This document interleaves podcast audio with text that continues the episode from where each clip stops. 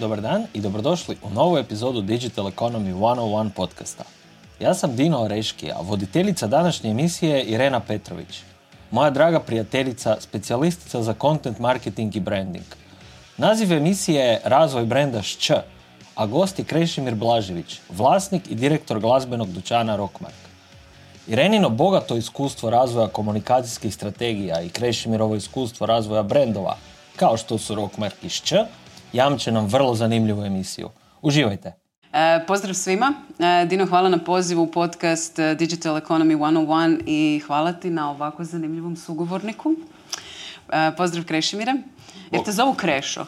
Krešo, da. Ok, može Krešimir me niko ne zove. Osim mama. Pa tata me je više, ali to je više, ali čak nekad je bio strog, nekad je više bilo onako ono, Krešimire, i tako. Zapravo tako se volim potpisivati kad se dopisujem sa strancima, ali mi onda još zanimljivije ime. A, ok, nice. E, u svakom slučaju puno ti hvala. Ovoga, hoćemo na ti ili na vi? Kako? Ti. Na ti, može. Oboje. Ok, hvala ti što si izdvojio dio svog vremena i e, otvorio prostor u svom zgusnutom rasporedu da se malo podružimo i popričamo više o poslovnom putu, biznisima koje si razvio ili evo još uvijek razvijaš. Pa evo, dakle, s nama je čovjek koji nosi glazbeno ime i prezime. vjerujem da većina zna za Krešimira Blaževića iz animatora, ali Krešimira ti nisi glazbenik, ipak za tebe zna cijela glazbena scena. E, pokrenuo si popularan glazbeni sajt Muzika HR, e, prvu glazbenu knjižaru Rockmark, e, sada se baviš izdavaštvom, Šč, dakle napravio stvarno boom i dotaknut ćemo se toga vrlo, vrlo brzo. Ali ajmo krenuti od početka. Dakle, otkud glazba u tvom životu i kako to da je napravila tako veliki utjecaj na tebe iako nisi glazbenik ili možda jesi? nisam, nisam glazbenik, shvatio sam dosta rano da nisam talent za to.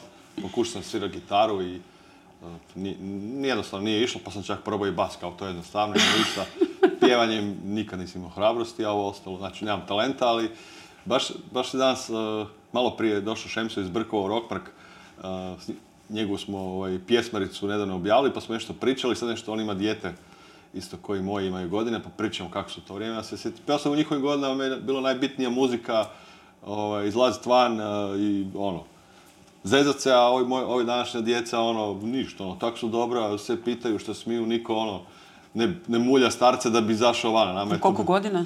Pa, osnovna škola, ne, ono, šesti, sedmi, osmi razred, ne. A, to je sad taman, kao početak. Pa taman, ali mi smo već u to vrijeme to, ono, bila najbitnija stvar, ono, i tako da muzika od uvijek me, nekak je tu uz mene muzika i film i prvo su bili zapravo stripovi, pa su onda mhm. uletio filmovi akcijski i to ja sam ono, generacija 78. godište, pa 80. ono, akcijski filmovi kad su došli Mad Max, Schwarzenegger, Stallone, to sve, nice. onda je tako došla film, muzika i to prvo, ono, kao nešto ozbiljnije, zapravo, ovak je bilo.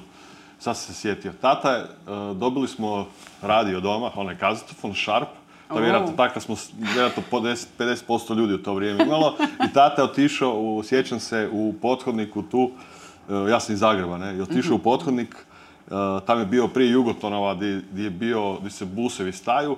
S lijeve strane su bila smeđa ona, stak, ona vrata staklena Jugotonova, to se točno sjećam i kupio tri kazete koje su tad bile hit kao. Mhm. I te kazete su bile, mislim da nas je čak testirao, to smo brat i ja poslije shvatili. Uh, jedna kazeta je bila Nedo ukraden, onaj, onaj hit njezin tad, kak, mislim još uvijek je, kak se zove nešto, dobro, hit najveći.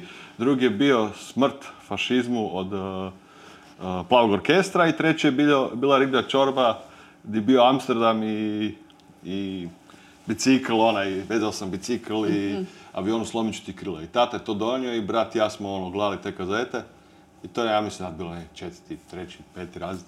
I mi smo riblju čorbu zakačili se na to i samo smo to nice. I ja jednostavno ove druge dvije nisam doživljavao, plavi orkestar još možda, ali nekak mi je to bilo pre... Softić. Reći ćemo na lijep način.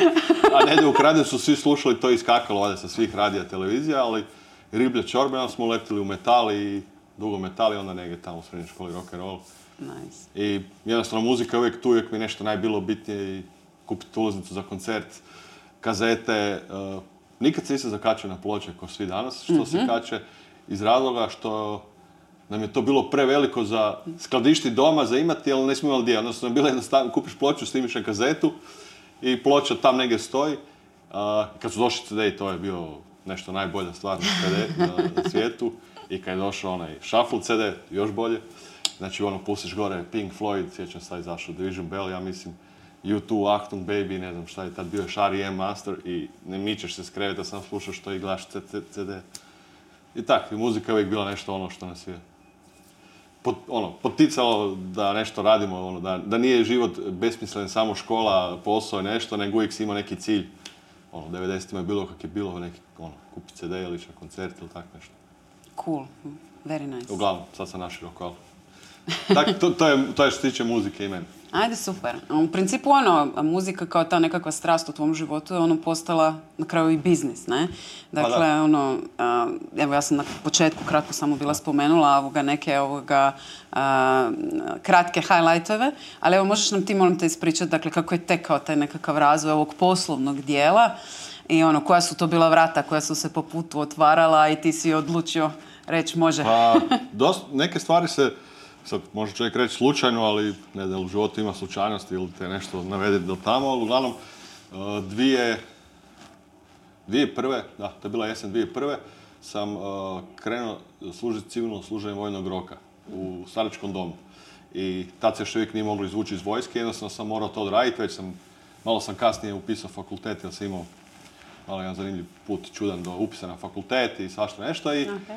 Došao sam tamo i taman je izašao U2 nekakva kompilacija i bio još jedan dečko tamo, ja sam iz Sopota, on je bio iz Travnog i on meni kaže, e, kao, vidim da, vidim da si kupio to, je rekao, jesam da, pa daj bi ti nešto napisao, mi smo baš ovaj, otvorili, uh, uh, ili otvaramo, sjedi, otvaramo stranicu web, pa napišeš nešto o tome ako voliš U2. Ja rekao, pa može, okej, okay, budem ti ja napisao, pa te vidi kak je. Znači nisam nikad u životu, Od zadačnice ništa i, i zadačice su bile ono, nešto vjerojatno najviše što sam napisao. Lektiru sam isto preskakao i kako to. Nebitno i uglavnom ja napišem, nešto tu malo to sredim i on kaže, pa ok, ovo je dobro, evo kao ide to gore na muziku HR. Ja rekao, oj, šta imate ono stranicu, kaj je to? Znači, to je bila dvije prva. Sad, vjerojatno, ljudi koji su tad bili donekle upoznati dvije prve su, 2000 su svi počeli dobivati neke kompjutere, one kante, spajanje internet preko nekih onih karnetovih bonova ili ovih onih za deset na večer, da, da, ali ono, nemoj bi uzimat vezu za telefon, mobiteli su bili ono, Vremena. uglavnom. I rekao, ok, on meni sad nešto počne oko te muzike HR, i rekao, super, ono, pa mogu, mogu bi se ja angažirati, ono, ako hoćeš, da, da, treba nam neko, treba nam ljudi. I ja kažem Burazu, Buraz je mlađi 10 godina dana od mene, kaže on može i nas dvojica kako smo stalno bili u tim koncertima, najuvijek najbilo bitnije vidjeti di nešto svira okolo pa da možemo ići, ne.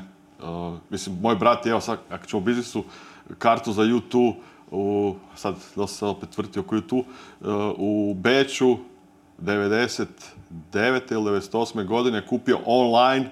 O, wow. Znači, to je bilo ono, spojili smo se, ili tak negdje 2000 negdje bila, ne sjećam se, znači, online je kupio, tako, što je on kupio, rekli su mi, hvala što ste kupili, ulaznica vas čeka na blagajni. Znači, i to je to. I mi smo vjerovali. I kad je bolje ulaz- ulaznica vas čekala, uh, Ujna je otišla po njih, rekla ja, ulaznica, koncert je bio rasprodan u roku dva sata. Znači, to je ono, YouTube, šat, hale, dvoranak tipa arena, uh, Wow. nema ulaznica.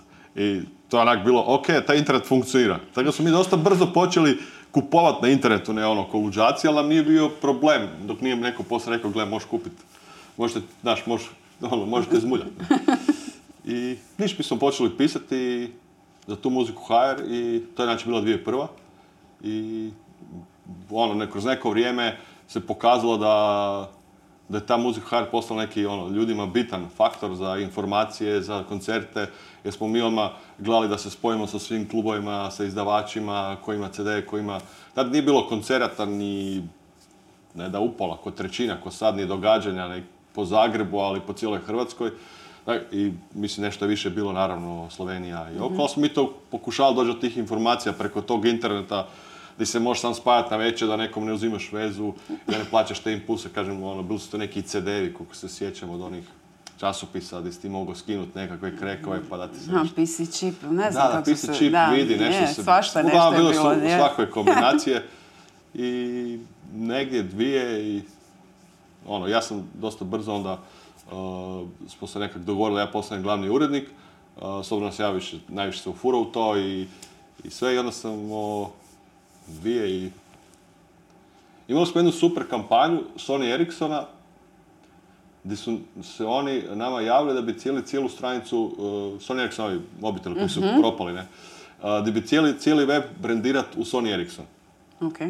Mi smo rekli dobro, može, ali to košta. Nema problema, sve ok. Kao već ste znali koja je cijena i sve, a? Pa u principu to je onak bilo, ja mislim ono, kako se to kaže, onaj, pucanj u prazno, pa Jel možda da? pogodiš. APP. I prošlo je i onda smo shvatili, ok, ovo bi moglo biti nešto big deal. I, Znači, mi smo osnovali udrugu da bi mogli dobiti domenu. I tada je fora s domenom bila a, da ljudi nakon kojih dvije, tri godine nisu mogli da smo mi dob- dobili domenu muzika HR. Jer više nisu tak samo davali domene ove a, jednostavne, ono, tipa kava HR, sport HR, ti više nisi mogao dobiti a mi smo dovoljno brzo to napisali, zakupili domenu i ispalo je da je naša, fakat smo ono, tisuću puta dobili ono upite, kak imate to, ko vam je dao, ćete prodat? Nope. I, i tako ne? I, onda smo od- odlučili dvije i negdje četvrte, uglavnom, tak negdje, pokrenuti, otvoriti firmu. Jednostavno preko udruga više to nije imalo smisla, niti možemo normalno plaće stavljati, to jest on se zaposliti i sve i pokrenuli smo firmu i vrtili smo firmu jedno vrijeme. Ja sam bio tam glavni urednik i direktor firme, vodio to koliko sam mogao i najbolje znao do negdje 2017. uspjeli smo napraviti nekakav ono, do- dosta bitan faktor po meni, mislim da, da je bio ono, sad dalje ne znam, više nisam u tome, Ok. na, na medijskoj sceni. Uh, mislim, mi smo prvi objavili kad će doći neki koncert, uh, kad će se nešto držati, neke informacije, imali smo dobre odnose sa svim tim uh, promotorima. Imali smo par svojih nekih ludih priča, ono, gdje smo iskočili i dobili neku medijsku vidljivost i kod fanova i kod, ne fanova, ni- nisam mislio fanova, to jest čitatelja, Pratitelja, pratitelja. kako god. fanove imaju glazbenici, mi nemamo fanove, tako da imaš na. Facebooku. Ali, i, ono, ne znam, mi smo, mi smo objavili uh, da će Bob Dylan doći u Varaždin. I to je ono priča koja je eksplodirala full, a ispala je super zanimljiva i, dob- i dobili smo neki jak kredibilitet i onda nis- nisam htio otkriti ko mi je to rekao. A zapravo Bob Dylan na kraju uopće nije došao u Varaždin, nego je došao godinu dana poslije. Ali oni su uh, imali, tad su bili u pregovorima i pitali su me jel bi objavili, ali da ne smijem reći otkud mi informacije. Ja, ja rekao, ok, može, rekao, tebi vjerujem, ali ja neću. I meni su stvarno zvali, ono, doslovno je ta informacija završila na dnevniku Hrvatske televizije, a to je bilo, znači, 2010. a ono, mene zovu svi novinari, svi me zovu i onda je uh, ova direktorica turističke zajednice grada Varaždina dala izjavu da je, da je istina da je pregovaraju, jer su svi već, znači to je, to je bilo nekako 24 sata, 48 sati se toliko toga izigralo da su već ljudi mislili da ja izmišljam. Jer nigdje to nije bilo na internetu, ne, ni na Bob Dylan negdje, ali kao, pričalo se o nekoj turneji, ali on uvijek, priča, uvijek je pričao o nečem. I kad su ovi skužili da ja ne odajem informacije i da je to istina i da to sve da ona potvrdila, mi smo ono, bili ono, doslovno su svi pisali okolo, muzika HR najavljuje, Bob Dylan, kaj ono, Nema dnevnik. više ko ne zna. Da, da, ali ono, i to je nama diglo, znači ono, cijelu ono priču nevjerojatno, onda smo imali situaciju sa, kad me zovu iz izdavačke kuće, e, hoćeš objaviti uh, download nove, nove single Ede Majke, uh, svi psot u, kim psot? Ha, ono. Ono, kak se, ona, je, ti mater ili jebi se tako nešto. Dobro. Mater ti jebem, tak se nekako zvao single, kao mi to radio stanica neće to puštat, jel bi vi kao ono to? Rekao, može, šta, download, da. Rekao, ok, pošalji mi to na mail i reci šta hoćete, ne. I ona, osoba iz izdavačke kuće, uh, Krešo, želimo download pjesme. Ja rekao, ok, download, malo mi čudno, ali dobro. I ja pošaljem našem čovjeku, ko developeru, programeru koji je to stavljao. Ono što je super, što smo mi od početka imali support Globalneta, poslije Beneta pa Metroneta, da nam daju za hosting, bandwidth, sve što smo htjeli. Čak smo u isto vrijeme, ja mislim, uletili na Globalnet, na Benet, negdje, kad, to je Globalnet, to bio kad je bio indeks. I oni, jedno vrijeme je postojala neka priča da, da se to sve nešto udruži, globalno ima neku viziju, ali indeks je dosta brzo iskočio od sveg i otišao svojim putem. I tu smo mi ostali kod njih kao bitni, pogotovo s tim nekim pričama smo im ono, to se njima svilo. I imali smo super ljude koji su tam sjedili u tim upravama, marketingu i sve i oni su uvijek nas e, volili i pazili. Znači, Bandit tam nikad nije bio problem što smo mi tek poslije shvatili što znači imati Problema. problema s banditom hostingom, kad su drugi počeli imati, on sam shvatili, aha, to košta toliko. Kad počneš šast, skužiš te probleme, ono, nice. koliko imaš mjesta na hardu i na serverima i to, i uglavnom, vidiš, mi stavimo to gore, i mene zovu, ono. Pa kaj si to stavio da ljudi mogu skidat, pa to se ne smije skidat, rekao. Pa rekli ste da hoćete download. Ma ne, mi smo mislili ono, kad slušaš, je rekao, pa to nije isto. Pa da, Vi ne ste mislili. ja rekao, a tada je u to vrijeme NetHR bio dosta jak i oni su prvi sfurili streaming. Znači, si ti mogao stisnuti i poslušati nešto. To je, znači, govorim, to isto pa kad bilo, mislim, 2010. Tak negdje. Ne, ne, ja rekao, sorry, ono. Ali onda se dogodilo neki kontraefekt koji je ispao super marketing, jer pjesma je skinuta u, neki, u neko brutalno kratko vrijeme, ono, desetke tisuća puta, i da ga su svi mediji pisali o tome, onda su mi zvali poslije za, za hvale. Kao, nema veze, možda smo popušili, ali smo dobili priču, ne.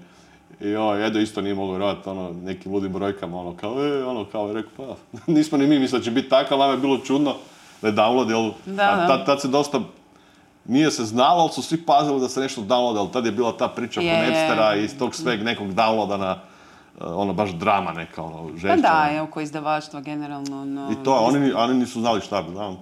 Tako da, Nice. te su priče. Onda sam, uglavnom, sad se vratim opet i ono je, to s muzikom tralo, ne, ja mislim da sam se ja s muzike HR maknuo 2017. 2018. a 2010. sam otvorio Rockmark. Aha, znači ta je priča bila paralelna dosta Da, vremena. 2010. sam otvorio Rockmark uh, uh, knjižaru, glazbenu i to sad evo, furam već 14 godina. Tako da, Nice.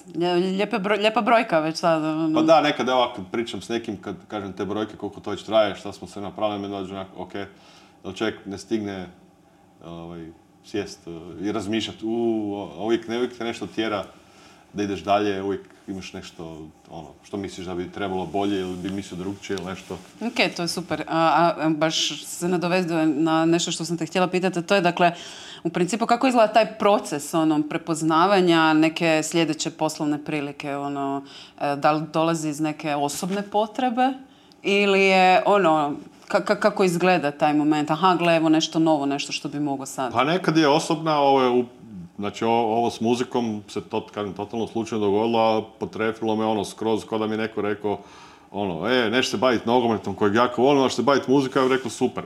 Ono, ali nećeš, znači, ali, mislim, zanimljivo je što ti 2010, te 2000 niko nije znao, ok, znali smo mi šta je internet, ali to je svima bilo ono još Još neka ono kugla koja je tamo i sad mi neko kaže da će ja biti na tom internetu nešto raditi, da će to neko ono, ko da mi, kažem, ko da mi rekao ono, Tako je ovo sa Rockparkom nekako se dogodilo. Imali smo u tom prostoru u Berislavićevoj redakciju e, i trebali smo se iseliti. Meni taj prostor bio toliko dobar, ja rekao, pa tu nešto moramo napraviti, moram tu nešto smisliti napraviti.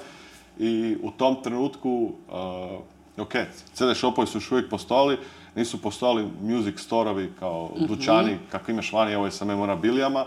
I tad je to problem bio kod nas, jer e, mi nismo bili šta do Europske unije, tad je bila ta carina i to je sve koštalo su vezat, su te cijene tada jedno vrijeme bile, ali rekao, onak rekao, pa mogu bi napraviti kao ono, glazbenu knjižaru, onak.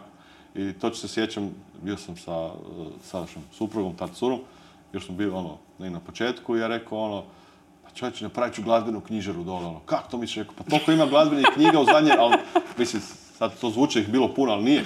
Ima toliko glazbenih knjiga u zadnje vrijeme, svi ih izdaju, to će ići dalje, to napuniti, znaš kako će dobro izgledati, onak, tam knjige, ekipa ko to voli, Znači, ali ne prostor samo. te inspirirao prvo. Pa prostor je bio ono nekakav pokretač za tu cijelu priču, a, a- i, i onda smo tako nešto razgovarali na mene, ja rekao, ali ne, ne mislim samo na, na, na muziku, nek tu možeš ono, zva- bit će film, ali kao glazbena knjižara super zvuči nego filmska knjižara, to uvijek može kao glazbena knjižara i kao ono još, ja googlamo glazbena knjižara, ne postoji nigdje.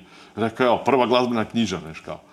I, a god dana prije toga negdje je ovaj jedan izdavač radio uh, muzički kao dofurava čovjeka koji je napisao biografiju Roberta Johnsona, to onog bluzmena koji je pisao, kojeg je, nije koji je pisao, nego kojeg je kao vrag uzeo, pa mu je dao moći da svira blues Robert Johnsona. Nje, nje, nje- čovjeka koji je pisao biografiju Robert Johnson dofurava u Zagreb zbog jedne druge knjige koja je isto dosta naslonjena na, na muziku. I kao zove me, jel bi vi bili medijski pokrovitelji, kao da zajedno radimo, kao muzika HR i, i kao ja i rekao, ali mi treba ono, ok, rekao može, ajmo nešto, nešto ćemo smisliti, kao da mi nekako suportamo to. I rekao, ok, kaže on, treba, samo se mučim s imenom, ne, za festival. I on rekao, ok, rekao, ko, šta imaš, ne? I on meni da neka imena, ne znam sad više šta je, da bi jedno bilo kaugoma, to mi ne znam iz nekog razloga ostalo, rekao ili žvaka, a rekao, ili mi dao toliko ideju da bi tak nešto rekao, ono, šta si, ja sjedim za kompjuterom i gledam oko sebe, rekao, ma ne možeš ono nazvat glazbeni festival prvi da ga žvaka ili kaugoma, nešto mora biti, ono, i sad ja gledam i, i skužim na toj jednoj knjizi taj bookmark i ja rekao, pa rockmark čovječe, rockmark, book, knjiga, rock, ovo ono. I ja rekao, imam ime, ali ime je moje, dam ti festival, ime ostaje meni. I on se smije, može, rekao, mail je dokaz. I tako je nastalo ime Rockmark i ono, i onda dvije godine poslije, ja mislim da je bila to 2008. 2007. kad je bio taj festival. Mislim, firmu smo, firmu smo otvorili 2009. Mm-hmm. 2010. smo 18.2. otvorili Rockmark i tako je krenuo Rockmark i onda ono, to, to me, sad kad smo imali neke rođendane ove obljetnice, pa su onda svi sjete kad je Riper bio na otvorenju a, i rekao je da se nada da ovo neće za pol godine u, u, na ovom, onom, kako, vijesti iz kulture, kao ili burekđinica, ka, kao sve ide u tom smjeru i onda ovaj, uvijek si sjete, ne, ne, poz, po, ovaj, pozdravi Ripera, rekao da, da, budem mu rekao kao, Jeste na obljetnici posluživali bureke i ćevape? Jesmo.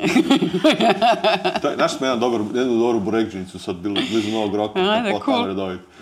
Uglavnom, to je krenulo i brzo smo dosta onak, uh, nismo brzo.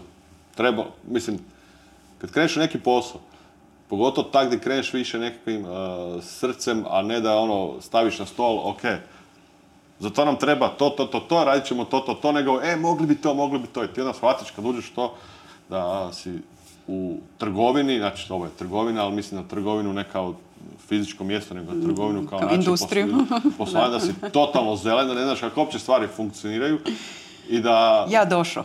Da, baš to. Ja došao, e, ljudi, ja im predavao knjige, da, dajte vi nama knjige. Onda onak, ok, dajte nama Bjanko zadužicu, daj nam reci koliko hoćeš knjiga, di ćeš imati skladište, javljaj nam ovo. to je? Aha, i onda ono, ok. I, i te, te stvari su dosta onak nevjerojatne kad, evo, sad kad sjedim to razmišljam da. i, da, i da meni sad neko tak dođe, ja bi ga gledao onak, rekao bi prvo, ono, ok, kaj me... Šta ono, hoćeš? Da, ono, kužim. I nama je super kako su ljudi dosta dobro postoje reagirali oko toga. Ok, neke ljudi sam već znao iz, uh, preko muzike, uh, smo surađivali oko tih knjiga. Ali nisam baš teko dan da su svi bili entuzijastići, evo vi ćete, ne znam, super, ono, ok, ono, još jedna knjižara koja će propast i ok.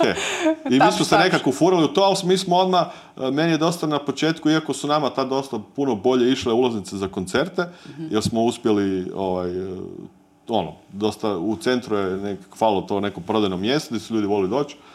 I, ali mi je knjigovođa dobro rekao tad, da malo uđem taj dio, rekao ovako reš, ako hoćeš dobro živjeti, imat ćeš cash flow dobar, samo zbog ulaznica. Ali ulaznice ti imaju najmanju proviziju i sve ulaznice uopće nemoj gledati to, da ti to lova. Skoncentrirajte se na knjige, na majice i na sve drugo.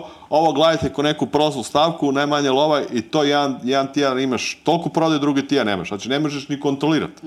Jer ne možeš ti druge. I tu smo se mi ono dosta brzo uopće nisam nikad bio, možda sam tu i tam, zato kad bi vidio kad neko ide neka luda prodaja, imali smo, mislim da smo jednu- jednom danu Balaševića, kad je prvi put radio Renu Zagreb, prodali 1600 nešto ulaznice. Znači to je ono, to je Novce sam nosio u džepovima, a na sve strane zao sam se, molim vas, pošaljite obračun, ja ne znam kuda radim, znači ono kad imaš, pazite, bilo je, ja mislim, 400 nešto tisuća kuna u jednom danu, svi kupuju na gotovinu.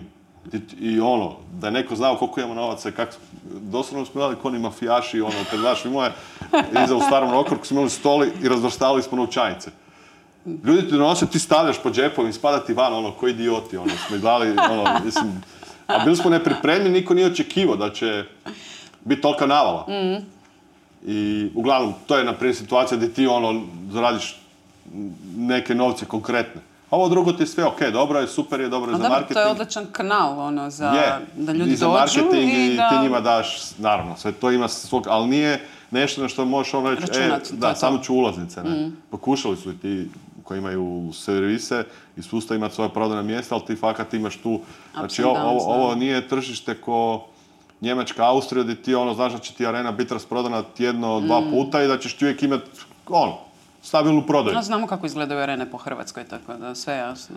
I, i nama je bila dosta bitna točka uh, Hrvat- ulazak Hrvatske u Europsku uniju. Kad je jedanput nestala carina, špedicija i kad si ti mogao robu naručiti u Londonu, Njemačkoj, uh, Štolkomu, ne znam otkud više naručujemo, dođe ti ta kutija, samo ti dostava dostavi, ti platiš to, nema više carine, nema špedicije, nema ničega, nemaš računanja nekih nameta, troškova koji su ti ono bili ludi, koji su sad opet došli s Brexitom, Uh, ali ono, nevjerojatno. Znači nama kad je to bilo, kad smo vidjeli da možemo majice, kad možemo knjige naručivati koje, znači ti ono nađeš tam 50 knjiga, hoćeš naručiti ovaj ti ono od jedne knjige koja košta 2 eura, da bi tu prodavao kod nas ne za 7, da jedan ti dođu ti troškovi, samo troškovi nabave dođu sa 2 na 5 i ono na, više nema matematike nikakve.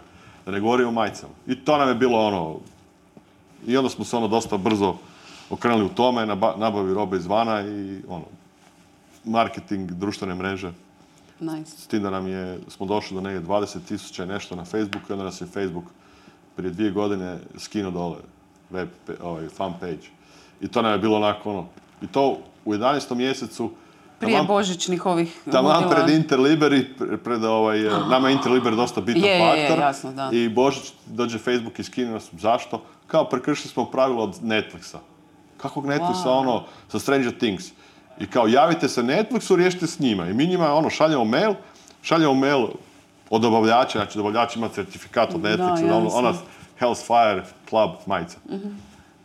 I ono što je još nezemljivije, prija, mislim, to su stvari, poslije sam čuo od nekoliko ljudi koji su isto imali slične probleme, ve- velike firme i puno veće od Rockparka i sve.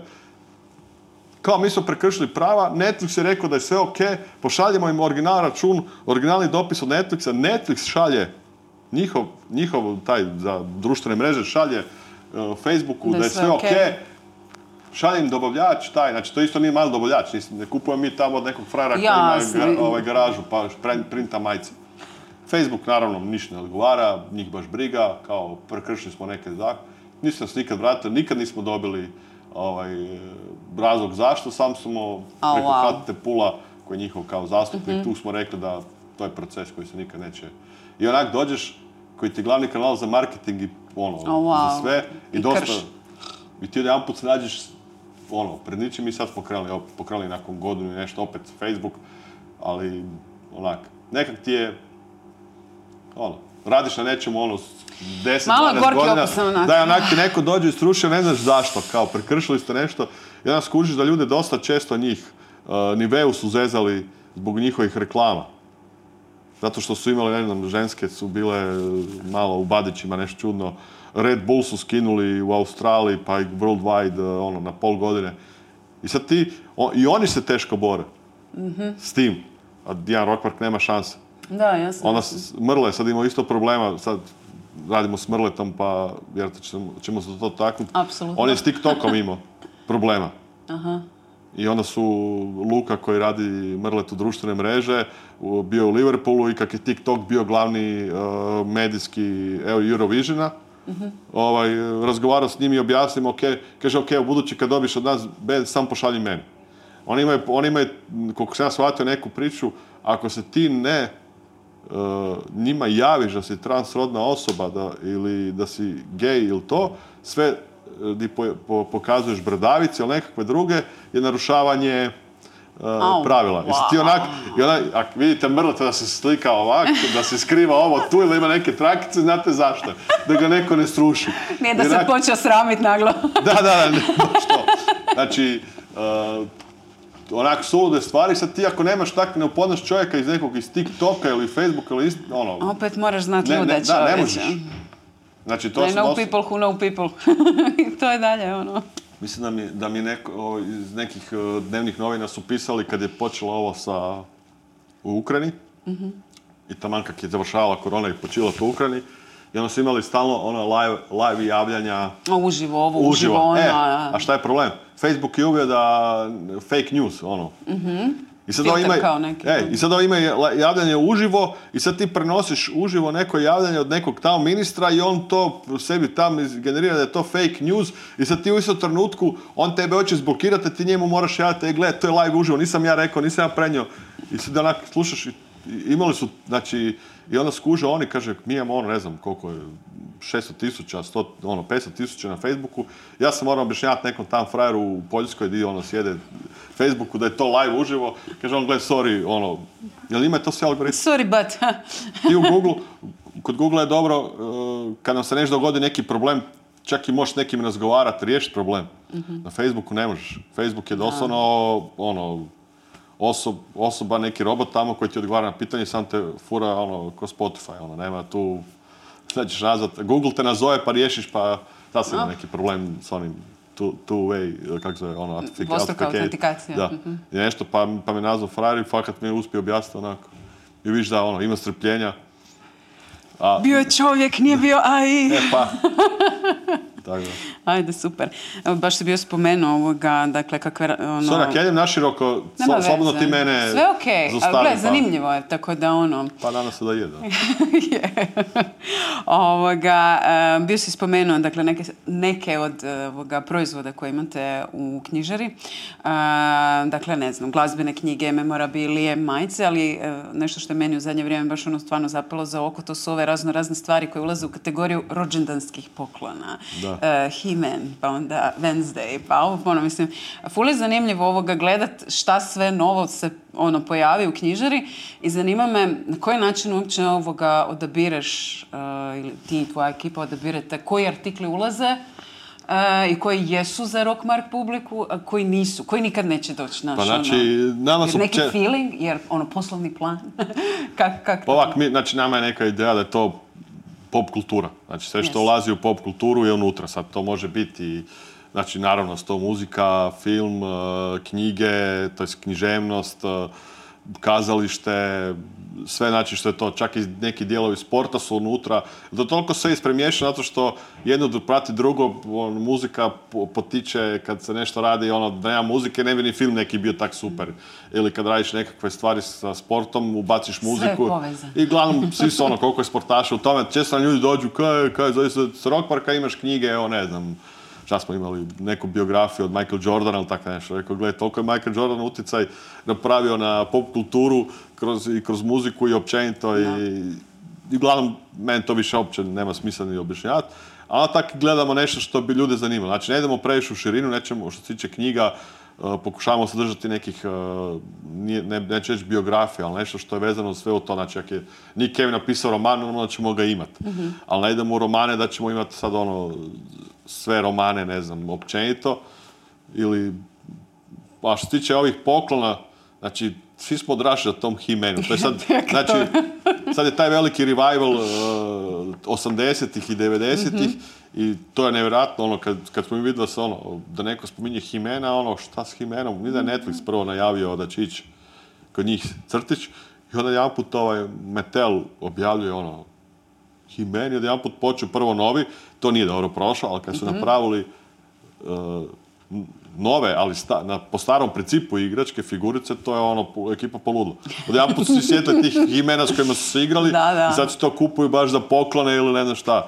Ovo s Wednesday, znači ve- uh, oni su, prvo je šta bi Game of Thrones, ovi, Game of Thrones, to je znači bilo ono ludnica. Uh, šti- znači, sad gledamo što se tiče poklona. Ono što je nevjerojatno bilo, uh, mislim što je zapravo ljudima možda čudno, znači, tek sad se pojavljuju neki memorabilije od nekih serija i filmova koji su stariji po 10, 20 a i više godina, ovo ok, ovo do 80, 90, to, su neki revivali, pa imaš one sad Jaws, uh, Ralje, Stallone, a Schwarzeneggera, ono kao posteri i fora. Ali Friends nisu uopće imali veliku uh, paletu izbora memorabilija da unatrag negdje 3-4 godine. I tek je sad to krenulo. I to je vjerojatno povezano bilo s ovim eh, HBO Max što su imali onu neku svoje okupljanje, ali to je krenulo E, da, prije. bio je onaj, da, da, da. Ali u jednom trenutku, mi smo, dođeš sad na te vel- na stranice gdje mi uzimamo robu od tih naših eh, dobavljača, ti si imao, ne znam, ono, bum, pol stranice Frenca u prvom mjesecu. Dođeš u šestom i imaš tri stranice. Dođeš u 11. mjesecu, 10. ono, 50 stranica samo Friends stvari. Znači, i onda mi moramo izabrati između toga šta ćemo od Friendsa. Ti onak rekao, ali nemaš ti uh, skužit, znači, mi smo malo tržište u smislu Da. da, je to još uh, tržište bivše Jugoslavije, pa da ti nemaš, znači, uh, da nemaš ti granica. Znači, ljudi van Hrvatske koji poznaju naš jezik bi rado uzimali, ali njima to košta, na- nek- nekad je kod nas to skupo, a da njima još neće biti dostavni sin. Ne? Ja ti gledaš, kako da mi izaberemo to, šta je ono, šta je od Friendsa, šta uzeti od, od Peaky Blindersa, od Game of Thrones, od to ono, znači ti 20, Toga ima, ima. svaka 20, ono, dva, svaka stranica ima valjda 50 proizvoda, znači 20 puta 50 ti onak gledaš. i onda ha, možda će ovo proći, pa možda neće ovo, znači imaš samo za cure, od uh, Mhm. lipova do krema za, ono, za mazanje kože, šampona, onak rekao, ono, ok, pa nismo DM. Pa znaš, opet nećeš u tušinu, onda imaš kek, kukisa, pa sve živo, ne. I okej, tu je dosta uvijek bitno od kud nabavljaš. Mhm. Jeli, ako uzimaš iz Amerike, ne možeš kukise uzeti iz Amerike ili, Da, ništa ili cugu, ovo je jeli to je, ide, ide na posebnu carini. Ovo je Evropska unija, još funkcionira, ne. Kad nas je taj Brexit dosta, Opet, Ali- zezno, da. mislim da je Brexit još više zezno Britanca. Uf. Mi smo u Da, 12. okej. mjesecu, mi smo u 12. mjesecu uh, se s njima dopisivali i rekli su, ok, ljudi, daj nam recite šta radimo od prvog prvog. Ma niš, pa ne bu to niš bilo, ne. Znači, oni nisu vjerovali da će se to dogoditi, kad se dogodilo, njima je trebalo jedno tri mjeseca da skuže Da dođu k sebi, kaj da da. radimo sad. Jer oni s Amerikom imaju opet drugčije neke ugovore, Jasno, ovo im je bilo ono doslovno, i pogotovo što su ti ljudi koji su, s kojim mi dopisujemo, su vjerojatno isto mlađi, oni se ne sjećaju kako je bilo prije Euro, ono, Europske Mhm. unije dok su bili, nisu znali šta, ni koji papiri, ovi čak i kod nas su znali, ali su bili kriva carinjenja. Onda smo imali ono situaciju gdje je nama najveći pošiljka robe u to vrijeme, prije tog Brexita, naša roba je završila u Francuskoj, a iz Francuske je došla nama. No, wow. I to se nije stiglo napraviti u 12. mjesecu, nego nama to došlo u prvom mjesecu i na to su nam lupili carinu. I to ono, carinu, ne znam, skoro trećinu robe, ne, ono, iznosa od te robe. I onda su oni nama vraćali robe, znači oni su popušili zato što su krivo napravili. I onda su počeli razmišljati o tome da prebace skladišta bar na europski dio, tipa Nizozemska, Njemačka, gore Francuska i šalju. Uglavnom, da, da se vrati na poklone, kako mi to biramo, uglavnom, uh, Prst palac procjena. pa procjenjujemo uh, šta bi moglo proći. Da. Iskustvo, znamo šta bi moglo proći, šta ljude zanima, šta bi htjeli. Gledaš uvijek da imaš nešto novo, da ne budu ono, ove stvari koje već imamo, uzimamo one što znamo da ljudi najviše traže. Mm. Uh, I za neke stvari, znači ve- nije da mi jedini to imamo u Hrvatskoj, Jasno. ali mi pokušavamo da je- opet imamo nešto posebno od drugih. Znači ako svi imaju Funko od, uh, sad govorim, ne znam, Funko je dosta sad u zadnjih godina ono full hit ove figurice Funko, Harry Potter. A onda mi nećemo imati sve od Harry Pottera, mi ćemo naći dva, tri koja su teško nabavljiva, jer uh, vjerojatno oni svi nabavljaju od istih dobavljača, mi imamo i neke druge. uh, I nabavljamo posebne Harry Pottera. I fanovi Harry Pottera ili Funko, sve imaš ljude koji skupljaju sam Funko i skuplja neke serije. I onda se oni jave i onda oni, mi njima nabavljamo unaprijed. E, gle, ako dobijete... Oh, wow. uh, ono, pokušavamo izaći u susret, zato Nice. što to su nam ono, ono, kupci, s nekima smo se već upoznali i hoćeš im izaći i ono, najbolje, najbolji marketing je nekad ta prenošenje dobre riječi, Je, ono, je. i usluga, i ako ti njemu to nabaviš i vidiš da se potrudi oko njega, nama je super zato što smo nekog učinili sretnim, uh, nešto smo prodali, on je to dobio i svi su sretni. Tako da, znači nice. gledamo opet da budemo razliku od drugih dućana, da, da, da donesemo nešto I taj osobni touch, to je stvarno nice. pa da, nešto posebniju u robu, uh, proizvode od drugih. Znači, Da, jasno. jer vjerojatno ćeš, često nas ljudi javljaju, e, imate plišance, znači, u zadnje vrijeme su počeli raditi plišance na sve. I prvo kad su nam nudili plišance prije dvije, tri godine, ja bilo, kaj plišance, pa to je za djecu. I jedan put dobiš plišanca na, ne znam, za, sad bum, koje je bilo, ne znam, Deadpool, ali on nekakav ludi. Aha. Pa dobiš novo, rekao, pa dobro, ovo može i za klince. I onda počnemo to uzimati i onda ti više da si ekipa to poklanja zato što je neko tvojih godina u jednom trenutku bio fora, mu je bio, ne znam, uh, Turtlesi, i sad se vraćaju Turtlesi, imaš Turtlese, pa mu pokloniš Turtlese. I sad ekipa dolazi i kupuje te plišance, imaju ih tam tonu, ali to više nije za djecu. Ok, Ne. neke stvari Sonic i jesu za djecu, ali to je za odrasle. Uh, Wednesday je sad hit, od Da. Wednesday i ovo, The Thing ima svašta, ne? I da. Da. ne govorim Harry Potteru ili... Da, dobro, to je fakat ono. I uglavnom, i onda opet gledamo, znači kad dođeš u neki tak supermarket imaš te plišance, ali opet nemaš takve. Znači, klinci kad dođu Da. tamo imat će oči, ali opet neko hoće imati posebni, pa dođeš... Ovdje ima za roditelje. za roditelje. Super. E, definitivno sad, dakle, nakon svih ovih stvari u knjižari, e, čovjek bi rekao da izdavaštvo je zaista ono, i, i nakon muzike i svega, dakle, ono, logičan slijed razvoja, događaja i poslovanja.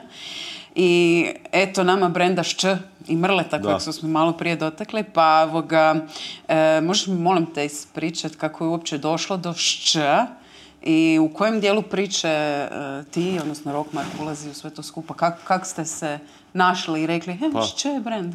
Mrleta znamo preko muzike, prije radili smo nekoliko intervjua i upoznali se i preko koncerata i na muzici sam uh, upoznao i Luku koji poslije radio s Mrletom.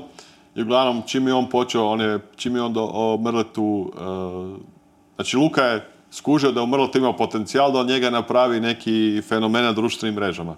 Zbog njegovih luda, znači Mrle je ta neka ono, pokretačka luda snaga u ne samo u bendu Let 3, nego općenito koji ima ono tisuću ideja i ovaj mu je dao, on ajmo se zezati, tak su krenule njegove kaluđerice, pa ono njegovo vježbanje i to i sljedeći korak je Luke odmah bio da se radi nekakav merch koji bi ono, bio sam na Mrleta, ne. Znači, ja, ono, i onda su došli meni i prvo je se Mrle bio javio oko kišnice razraganaca i ja sam rekao da može, ali tu se nešto e, sa njegovim izdavačem nije moglo dogovoriti. Rekao, ok, kad budemo se čuli. Ne? I uglavnom, i onda su radili neke majice što nije dobro prošlo sa nekima s kima su radili i kao, ajmo napraviti, nađemo se na nekoj kavi i to je bilo, o, mislim, 2020.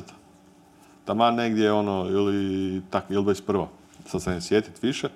Uglavnom, nađemo se i sjedimo i pričamo i ja rekao, može, ajde, krenut ćemo, idemo s majicama, idemo s ovim. Oni kaže, gledaj, meni se javljaju stalno neki ljudi da bi nešto radili. Kaže on, ono, i rekao, šta imaš, ok, ono, šta, šta si? Pa ima jedna ženska, stalno se javlja da bi mogla napraviti sapun, dala mi je sapun. I sad ovako stojimo i gledamo, rekao, ok, a šta, šta je uskoro? Pa uskoro je, ono, kao može, pa ajmo napraviti sapune, ali ono, kao da budu namijenjeni nekom. Kao, curama i dečkima. I onak, pa šta je prvo? 8. mart. Evo, ajmo napraviti sapun za 8. mart. I može i kao, kako će se zvati, ono, ono, ono, pukne i ja onak malo si mislimo, ono je rekao, gle, malo je, uh, da se zove, sad, je rekao, ajmo ga staviti da se zove Picoper, bit će blaže, ljepše, ali opet, opet, Ok. opet, opet znamo šta govori i mediji će svi to ti prenositi. Ako staviš ovak, imat ćeš ono efekti, može će biti i ok, može, može, može, super. I kontaktiramo Andreju, curu koja to radi, ona ima svoju sve OPG za to i može, može, koliko je rekao toliko, ajmo probat, ne. Ali ako idemo unaprijed, da ga to ono ljudi, ipak to poklanjaju si za 8. marta, ne da pustimo 8. martu naprijed. I ona to napravi i nama ono, mi stavimo to i eksplodira, doslovno smo prvu turu rasprodali u sat vremena, svi polude, svi, Svi bi se prali. ne, ne, svi pišu o tome i to ispadne super, ali šta je bilo još genijalnije? To su si cure kupovale za svoje prijateljice, ne znam, mi smo mislili dečki će kupovati za cure, kao, frajeri. Ne, cure hoće sebi poklanjati. Jer jedan put se javlja jedna teta preko Mrleta i dao mi je Damir, Mrle je vaš broj, uh, ona je uh, medicinska sestra dole iz Rijeke, iz uh, KBC Rijeka, ona hoće pokloniti svojim kolegicama, treba je 20 komada. Nevjerojatno. I uglavnom, to je baš ono eksplodiralo i ono, bilo ludo, ne znam, ova cura isto nije mogla vjerovati, ne znam koliko smo tad tog napravili, onda smo napravili i guzoper za dečke, to je negdje u petom mjesecu, ja mislim, izašlo. I tu smo krenuli, Higijena, uglavnom. da. Tu smo krenuli s tom, a Mrle je zapravo iskočio Č najviše ono kad su ga za Uskrs uh, benali uh, mu jedno vrijeme Facebook isto, kad je uh, radio svoje vježbe, a imao je u od ozada uh, je imao mladi luk i onda ga izvadio i pojeo. A. I, i svi to su imao uskrs i to je bilo ono ludo, onda su ga ovi Markićka i ova ekipa e, prijavili i tu su mu Facebook e, od Letrija skinuli dole, ali nisu Instagram, isto koji kod nas. Znači, nama, nama, se, nama je neko nas prijavio na Instagramu, ali su nama Facebook page ukinuli. Totalno je zapravo za- isto koji njemu. njemu. To je njemu bilo na Instagramu i Facebooku taj video, Ok, je, je, je a ista kompanija, da. ali svejedno. Instagram da. je ostao ok, ali Facebook su za- zatvorili. Tak i nama. Nama su ovu sliku vidjeli na tom, prijavili su nas zbog toga, mi smo to ono riješili, Facebook, Instagram je cijelo vrijeme normalno radio, a ukinuli smo fan page od Rockmarka. I uglavnom neka suluda, ono, nismo uopće to mogli objasniti. I tu je on, tu se za njega onda pročulo da mrle radite neke stvari. Ne? I onda smo počeli s majicama, onda uletilo pivo, šć, preko ovih uh, iz uh, Zlatnih dečki. I oni su to ono, to je baš onak bilo ono, jedna ono super, uh, ono, znači ekipa si voli ono kupovati te pivo, naš ono, to, je, to je zapravo super eksplodiralo kad je bila ova ludnica oko Eurovisiona i Dore, gdje se ekipa dolazila taj dan kupovati, ljudi su imali tulume, dolazili si kupovati deset majci i dva kartona piva, sad ćemo mi doma svi navijati za, za letri. I nama je to ono bilo preludo, rekao, ovo je kod je, tekma, ono, sad ono, tamo, tamo bilo nakon Katra, ono, par mjeseci. I ja smo počeli tu raditi te stvari, ne, ali to znači sve još bilo prije Eurosonga još dvije godine, ne prije. Znači, i onda smo skužili da ima potencijal, samo ti moraš skužiti šta bi fanovi kupili. Znači, neće kupiti svaku stvar koju Mrle napravi, zato što ljudi se ne mogu poistovjetiti. Naravno, majice će uvijek proći, uvijek će proći, a, ne znam, torbe platene, to ide ok. E, Recimo, dakle, tu mi je full zanimljivo, dakle, evo, fakat imaš ovih par šč materijala koji su full logični, dakle, ono, ščrna majica, ščarape i to. Čarape su hit, znači. Ščarape, To je super to, poklon. to je fakat jasno. Da, ali, ali nama je drago kad su to se rade hrvatske i čarape, nisu, znači nisu neki iz Kine, to radi ekipa iz, tu iz Čakovca. A, bravo, Da, svaka čast. Dino to posebno respektira, tako da ovoga, lokal patriotizam, to je to. Ovoga, ali moraš mi, molim te, objasniti, dakle, dječji ščvarci. Koji je to bio brainstorming i kak je to izgledalo? Znate kaj, pa sad ćemo uložiti ovoga resurse u dječje ščvarke. To ti je, to je Mrle sve dogovorio i to je tu neka ekipa iz Samobora, to su meni samo uh, javili da, će to, da ćemo to dobiti. A nisu te pitali, jel? E, ne, uh, to je nek, uh, mislim da je Mrle to nešto isto s tim dječjim, baš zato što je napravio to sa slikovnicu i sve. I kao nekak su mekani i to sve i kao došli su ti čvarci, to su sad oni dogovarali, ja tu nisam bio Zdravi od previše. gumenih bombona, to Pa sigurno. to sigurno, da. S tim nisam bio involviran ovaj, previše, ali kažem, oko ovih drugih stvari više manje znam šta se događalo i koje stvari, mislim ima hrpa stvari što smo mi htjeli napraviti od kondoma do nekakvih eh, napitaka za poticanje. Uglavnom, fora je uvijek s tim sapunima i poslije nekim drugim stvarima kad se radi, mrlet uvijek eh, oko dječji čvarci nisu takvi naravno, ali da ima nešto što potiče nešto. Aha. Sad, ako me svačate, znači, Picoper ima u sebi nekakav, nekakvu, ne znam, sad, sad se više ne sjećam, ima na webu, bu- sad ću ono reći tipa, sad nije to, ali tipa ono korijander, zato što korijander potiče kad se uh, trlja o kožu, potiče da se koža opušta, pa kad se koža opušta, onda se nešto događa. Story behind it. Da, znači ono... Ali pot- poticanje Ja se ne je- smijem biti previše, više, više ne, ne mogu biti previše prosti to i ne želim biti, ali... Nećemo smo biti to- eksplicitni. Sve smo to lijepo objasnili na webu, tako isto bilo i za dečke nekad se ono. I onda je Mirle, Mrle naravno objavio neki video sa on pere, s tim sapunom i kako on to I voli. potiče. I potiče. I, ovaj, to je bilo ono, naravno, ludo. Ali je bio još meni najluđi njegov video koji smo dobili kad smo rekao je kao da radimo za djecu majce i kao ja rekao, ok, napravit ćemo i bodiće za djecu, one male. Aha, okej. Kao klinci, to ti ekipa voli kupovati, imamo mi ti neki bendovski, ali bit će fora. Ima ova jedna ekipa iz uh, Osijeka koja radi baš te stvari, ono, A, "E, super, super, može, ovo, ono. I kao, ok, ok, uh, napravit ću ja body. Sad on se spojio sa Humanovom, to su isto Gori iz Čakovca, ova ekipa, s njima radimo. uh, I mi iz Rockmarka nešto i kao se s njima, on će kao napraviti meni body. Ja rekao, ok, sad jedan put dolazi u Rockmark body, ja Ali- otvaram vrećicu, ono, body veličine. za mene. Ja rekao, kaj je ovo, Mrle? Pa kao ja sam njima rekao ovo, ono, rekao, body, čekaj za tebe. Pa da, da je. I sad mi, ja rekao, dobro, ok, slikaj se, problem? slikaj se i kao, pa ja ću se slikat kao, obučit ćemo neku lutku u dječji bodić za ovo, ono, i on sad se naš kao stavi taj neki video, on se, o, je, i ekipa nas zatrpa, ono, e, di mogu kupiti ovaj body, ovaj, od Mrleta, rekao, čekaj, kaj, fakat čeko to nosit. I okej, ludilo što je, mi uzmemo toga i vidiš ekipa si to kupuje, ono. I sad, Znaš, ono, bude ti onak preludo, ono, uh, uopće želiš znati za kaj im treba, ali vjerojatno su neki ludi Šta će klubi. poticat s tim? Da, i bi- bio je, bilo je par narudžbi se neko isto kupuje po par komada, vjerojatno su, znaš, ono, glupiranja nekakva. Ali A, ono, znaš, ono, to, to je neka stvar koja će vjerojatno u trenutku, postoje za neke stvari uvijek koji su stvar trenutka. U trenutku to staviš, bude Ide. ludo, poslije imaš ludu priču, ali da će to nešto dugoročno, znaš, to ide sve ono, nekakvim Nice. Stvara, on koji tabl što smo radili, s Č, pa smo njih stavili, ne znam, šta je pisalo, ne, za aute, ne. Aha, aha, tablice kao. Da, to je ono, ali taj fenomen s Č je bio nevjerojatan, znači da ga nisam doživio uh, iz prve ruke, vjerojatno ne bi ni vjerovao hrpu toga, znači nama su doslovno kad, nas- kad ono Mrle priča okolo da postoje fanovi i tada, da, nama su ljudi iz Australije, Japana, Amerike, Španjolske, Južne Amerike, ali ne, nisu Balkanci naručivali, Aha. nego nekakav Jose ili Horito ili uh, John, o- ono, naručivali stvari i zahvaljivali, ali oni su to vidjeli na Eurosongu. Ja nikad ne pratim taj Eurosong i meni to ono nije, tu i tamo gledam zbog nečega, ali da pratim. Znači, koja je taj Eurosong ima svoju tu neku bazu Je, tu širom, tu, širom svijeta koji to prate. Znači, ne samo u Europi, Mrle kaže kad su bili u, u Tel Avivu, oni su imali, znači Mrle su, Let 3 je bio atrakcija ovo, u pred šovima, pa su ih zvali Španjolska, jedni su bili, mislim da su bili u Amsterdamu, uh, u Poljskoj i London, ne znam, mislim, Ok. bili su u Tel Avivu. Kaže, tamo smo došli, prodavale su ulaznice, svaki bend, tri, četiri benda su bile po jednu dvije pjesme, to je nestalo u sekundi, tamo je bilo ono 5000 ljudi samo došlo vidjeti. Onak, zato je Eurosong.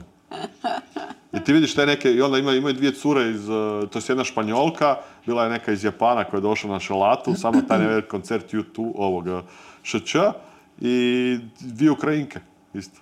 Nice. Cure dolaze stalno, jednostavno kad, kad dođu tako u rock park, neki tako ludi fanovi, ja imam nekih tih uzora kod ŠČ što smo pokušali raditi, pa nije išlo, ih čuvam tamo, ne. Ono sam mojima dao. Samples. Se, taj samples. I kaže, Mrlo, otkud to njima? Rekao, to nemam ni ja. Ja rekao, pa ja sam im dao. Ko one su meni hvale, gledaj, imamo lijepe zlate nekakve ove ogrlice. Ja rekao, to, je- to smo ono, pa kaj mi je rekao, pa ono. Ti imaju tvoji fanovi. Ajde, nice. Evo, e, Dino i ja smo isto fanovi iz Č i volimo se igrati riječima inače, pa ovoga, smislili smo nekoliko ideja za nove proizvode i htjeli bismo čuti tvoje profesionalno mišljenje. Ima li to ikakvog ili nikakvog smisla, da li bolje da odemo nazad u ormar ili... Ovoga, dakle, smislili smo, kako si sam rekao, popularni su plišanci i mi se s time slažemo. A, plišani pas, a, ščovjekov najbolji prijatelj i recimo od svake kupnje može ići neka donacija, da li nekoj udruzi za životinje ili nešto. Ok? Ok, prolaz kao. Da, ali... Nećemo biti pre... Mrle bi ga vjerojatno nazvao šćap, ono, špas. Špas. Pas. Pa ok, o, ali možemo raditi na tome, dobro. E, imamo... Pašć. Pašć, e, bolje. Pašć. Ok, ok, lajkam. Na, natpis za majicu, e, ščudnovati kljunaš sa nekakvim nosom dobrim, jer je fora kao dobar nos za dobru klopu, jer smo skužili da imamo jako puno ekipe, a mi smo u toj ovoga, istoj ekipi koja voli dobro pojest, popiti i to. I onda, znaš, ono, ljudi doslovno namirišu ovoga, di treba doći. Ok. I onda, znaš, ono, kao moj nos, moj ponos i te neke fore ščudnovati kljunaš. Eh. Ok. Ko zna, dobro. I e, ovo je posljednji, dakle, e, ščistilica mrljica, s tim da vidiš je je u zagradi, pa je to onda u biti mrlica. Ščistilica mrljica, sredstvo za uklanjanje mrlja s odjeće, tepiha, zavjesa, gdje već šta završi nakon dobrog tuluma, jer nakon dobrog tuluma sve treba dobro To mi je poščistiti. najbolje. Jel je, a? Ovo zadnje. Ščistilica mrljica. Ali Mrle bi ti rekao da neke drugo treba čistiti. Neke druge mrlje, tako da... Ja sam rekla gdje šta završi Da, da. i koliko je dobar tulum, nećemo o tome pričati. on bi to tak reklamirao. Gle, Ali a- ščištilica mrljica, to ono... Ok, znači nismo totalna sramota. Dobro, ajde. Ne, dobro, ovaj- i ovaj pašć bi bilo isto fora. Da, da napravimo plišanca pašć.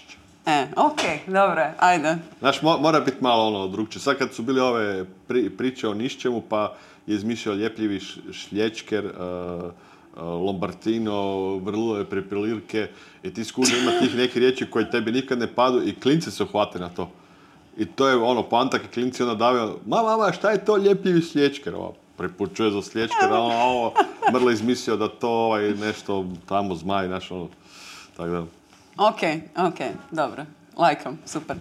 A, znaš šta, dakle, slušajući sve ovo, e, moram reći da definitivno ovoga, osim što razvijete jako ozbiljan biznis, da se stvarno, stvarno dobro zabavljate cijelo vrijeme. Pa da, mislim da je Pa- više to nego što razvijamo od ozbiljan biznis.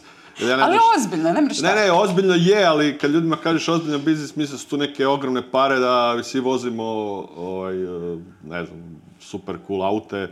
Mislim, meni je moj auto dobar.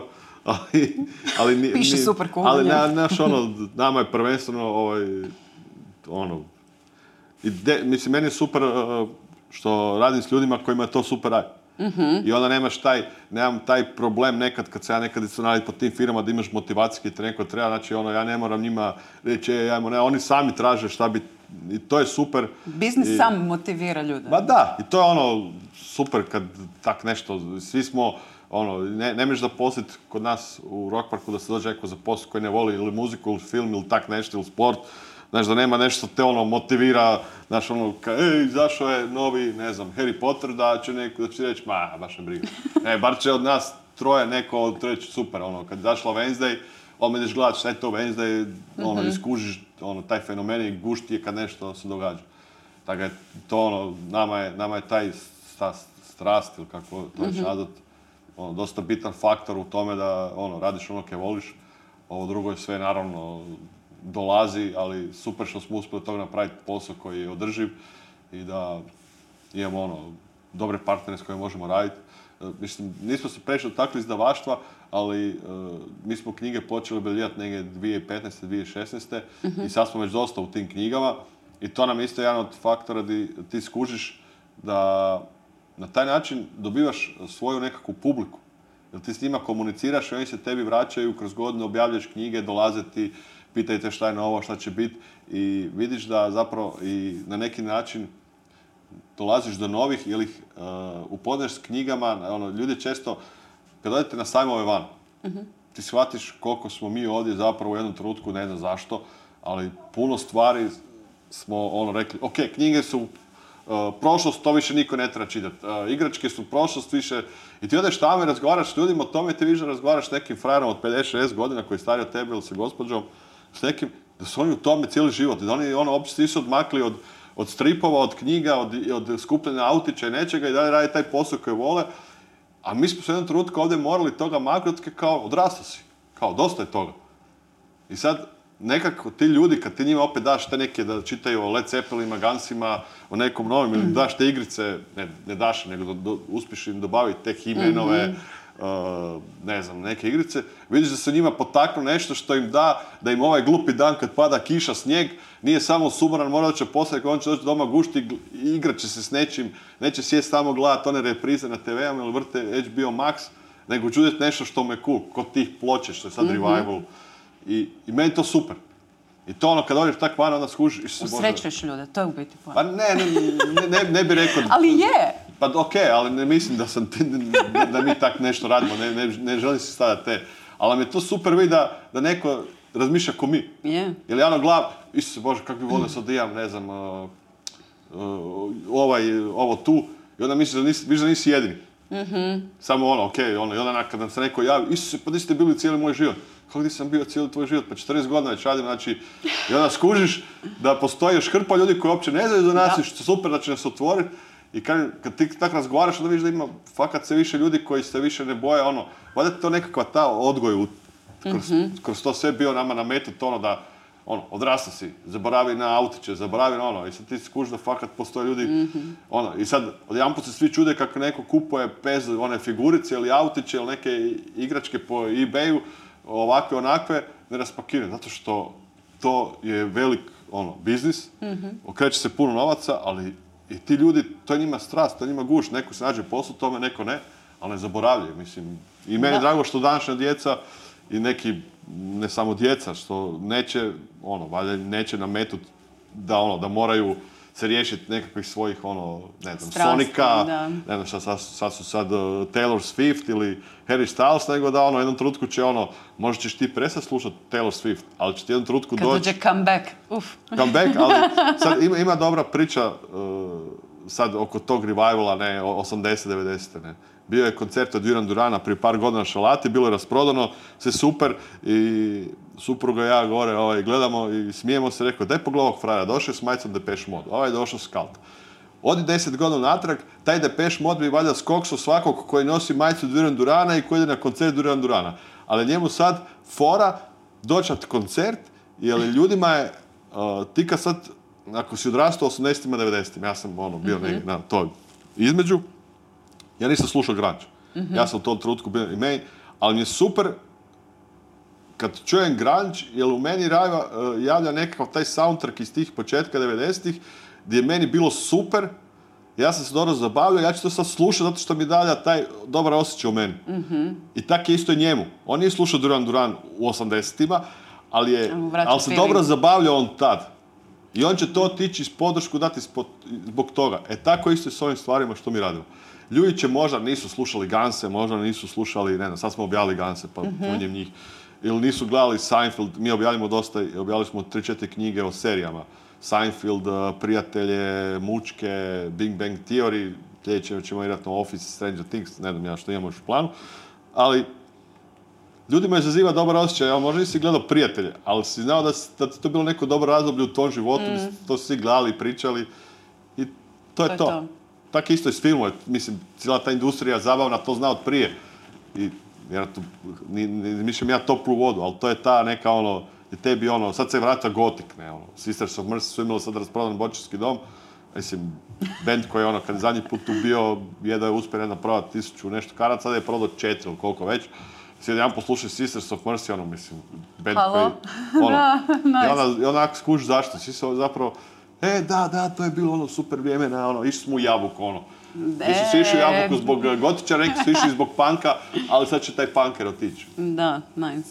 E, Tamo si se evoga, dotaknuo toga, pa e, za kraj, em, što možemo očekivati od Rockmarka, što možemo očekivati od Ščea, kakva zabava nas dalje očekuje od vas? Što sad radimo na, ki, eh, mislim, Mrla i Ivanka rade Kiše razdragance 2 i na digitalnim tim eh, servisima će biti muzika, ali Mrla ti je naravno nešto posebno, pa raspremamo, ja sam znači izaći do kraja ove godine, ali ne onda početkom sigurno, paket sa USB-om na kojem će s jedne strane biti ono reljef, reljefski kao napravljeno Mrla Ivanka i na njemu će biti kiši razdraganci i moćeš staviti na taj USB šta god hoćeš još, ali mi za kiši razdraganci nećeš moći obrisati. A, I još će biti uz to karte za, mislim to je za djecu muzika, ali i za sve koji se vole osjećati kod djece i bit će karte napravljene, znači se Mrki Mrle, a zapravo će biti na foru Crnog Petra. A, cool. A, I to, je bit, to će biti neki forak paket koji nastavlja na ove Mrletove priče. To, a Mrle ima tisuću još nekih svojih projekata. A, šta ćemo usput još misliti ovak nešto dugoročno da razmišljamo pre... Ne, ali imamo neke te ono, stvari još koje, koje ćemo vjerojatno raditi, ali sad sve zavisi isto od njegovih projekata kako će se zvati, ali što će... Ono, već, već sam mu- Šče ide dalje. već smo par puta razgovarali, trebamo napraviti uh, šć abecedu. Kao, a on- Ščabecedu? Da, on, on ima par tih slova koje su dosta ovaj, zanimljiva, koje zapravo njemu dođe ono, uh, koje, ja mislim da je bilo ono, prnjin ili rljnjin i tak nešto i da, on, i da on to nekako mu dođe inspirativno da objasni što to znači.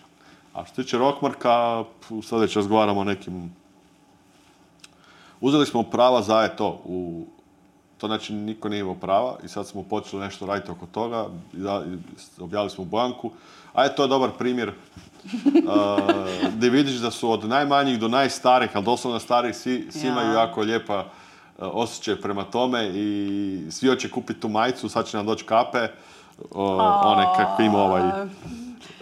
Ne, jedna poput ove koju ti imaš Ne, sad. ona sa coflekom. A s coflekom, ok, onaj drugi. Da, uh, to, uh, ajde, to smo uzeli, toga ćemo oko toga nešto raditi. Biće knjiga novih, uh, spremamo Bob Marleyovu biografiju, uh, koji još uvijek nije nikad objavljena kod nas o Bob Marley. Ima dosta tih nekih uh, legendarnih i kultnih ličnosti iz muzike i filma koji nikad nisu imali svoje knjige tu. Bile su, bila, je Bob, bio- bila je biografija od Rite Marley, koje Marleyjeve žene, ali nije nikad do Bob Marley.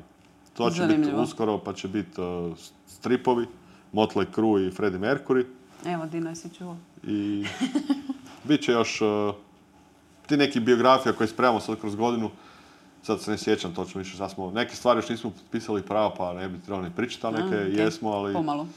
Uh, šta je spremamo? Ha, o gotiku, kao gotik kroz kao neku cijelu priču, mu, uh, fashion, kultura, muzika, sve unutra, kako, kako su to izmiješali, kako je to ono uspjelo preživjeti sve i opet sad dobiti neki taj revival. O Star Warsima kao behind, neku priču o Star Warsima okolo njih. Znači, taj neki kako je nastalo utjecaj, šta se sve događalo i di je to dovelo do ovog do je. Onak, jako zanimljiva ono priča za, ne samo za Star Wars fanove, tako da, to su neke sigurne i Super, puno ti hvala. A, puno sreće, puno uspjeha, još ovakvih e, super zabavnih projekata. Hvala na druženju, hvala na dijeljenju i a, Dino, hvala tebi što si me uključio u podcast. I evo, svima vama koji slušate, lijepi pozdrav do neke druge prilike.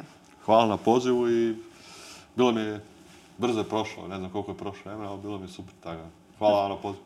Ja sam nismo bili do sad. Ma joj. I da smo nešto pametno rekli.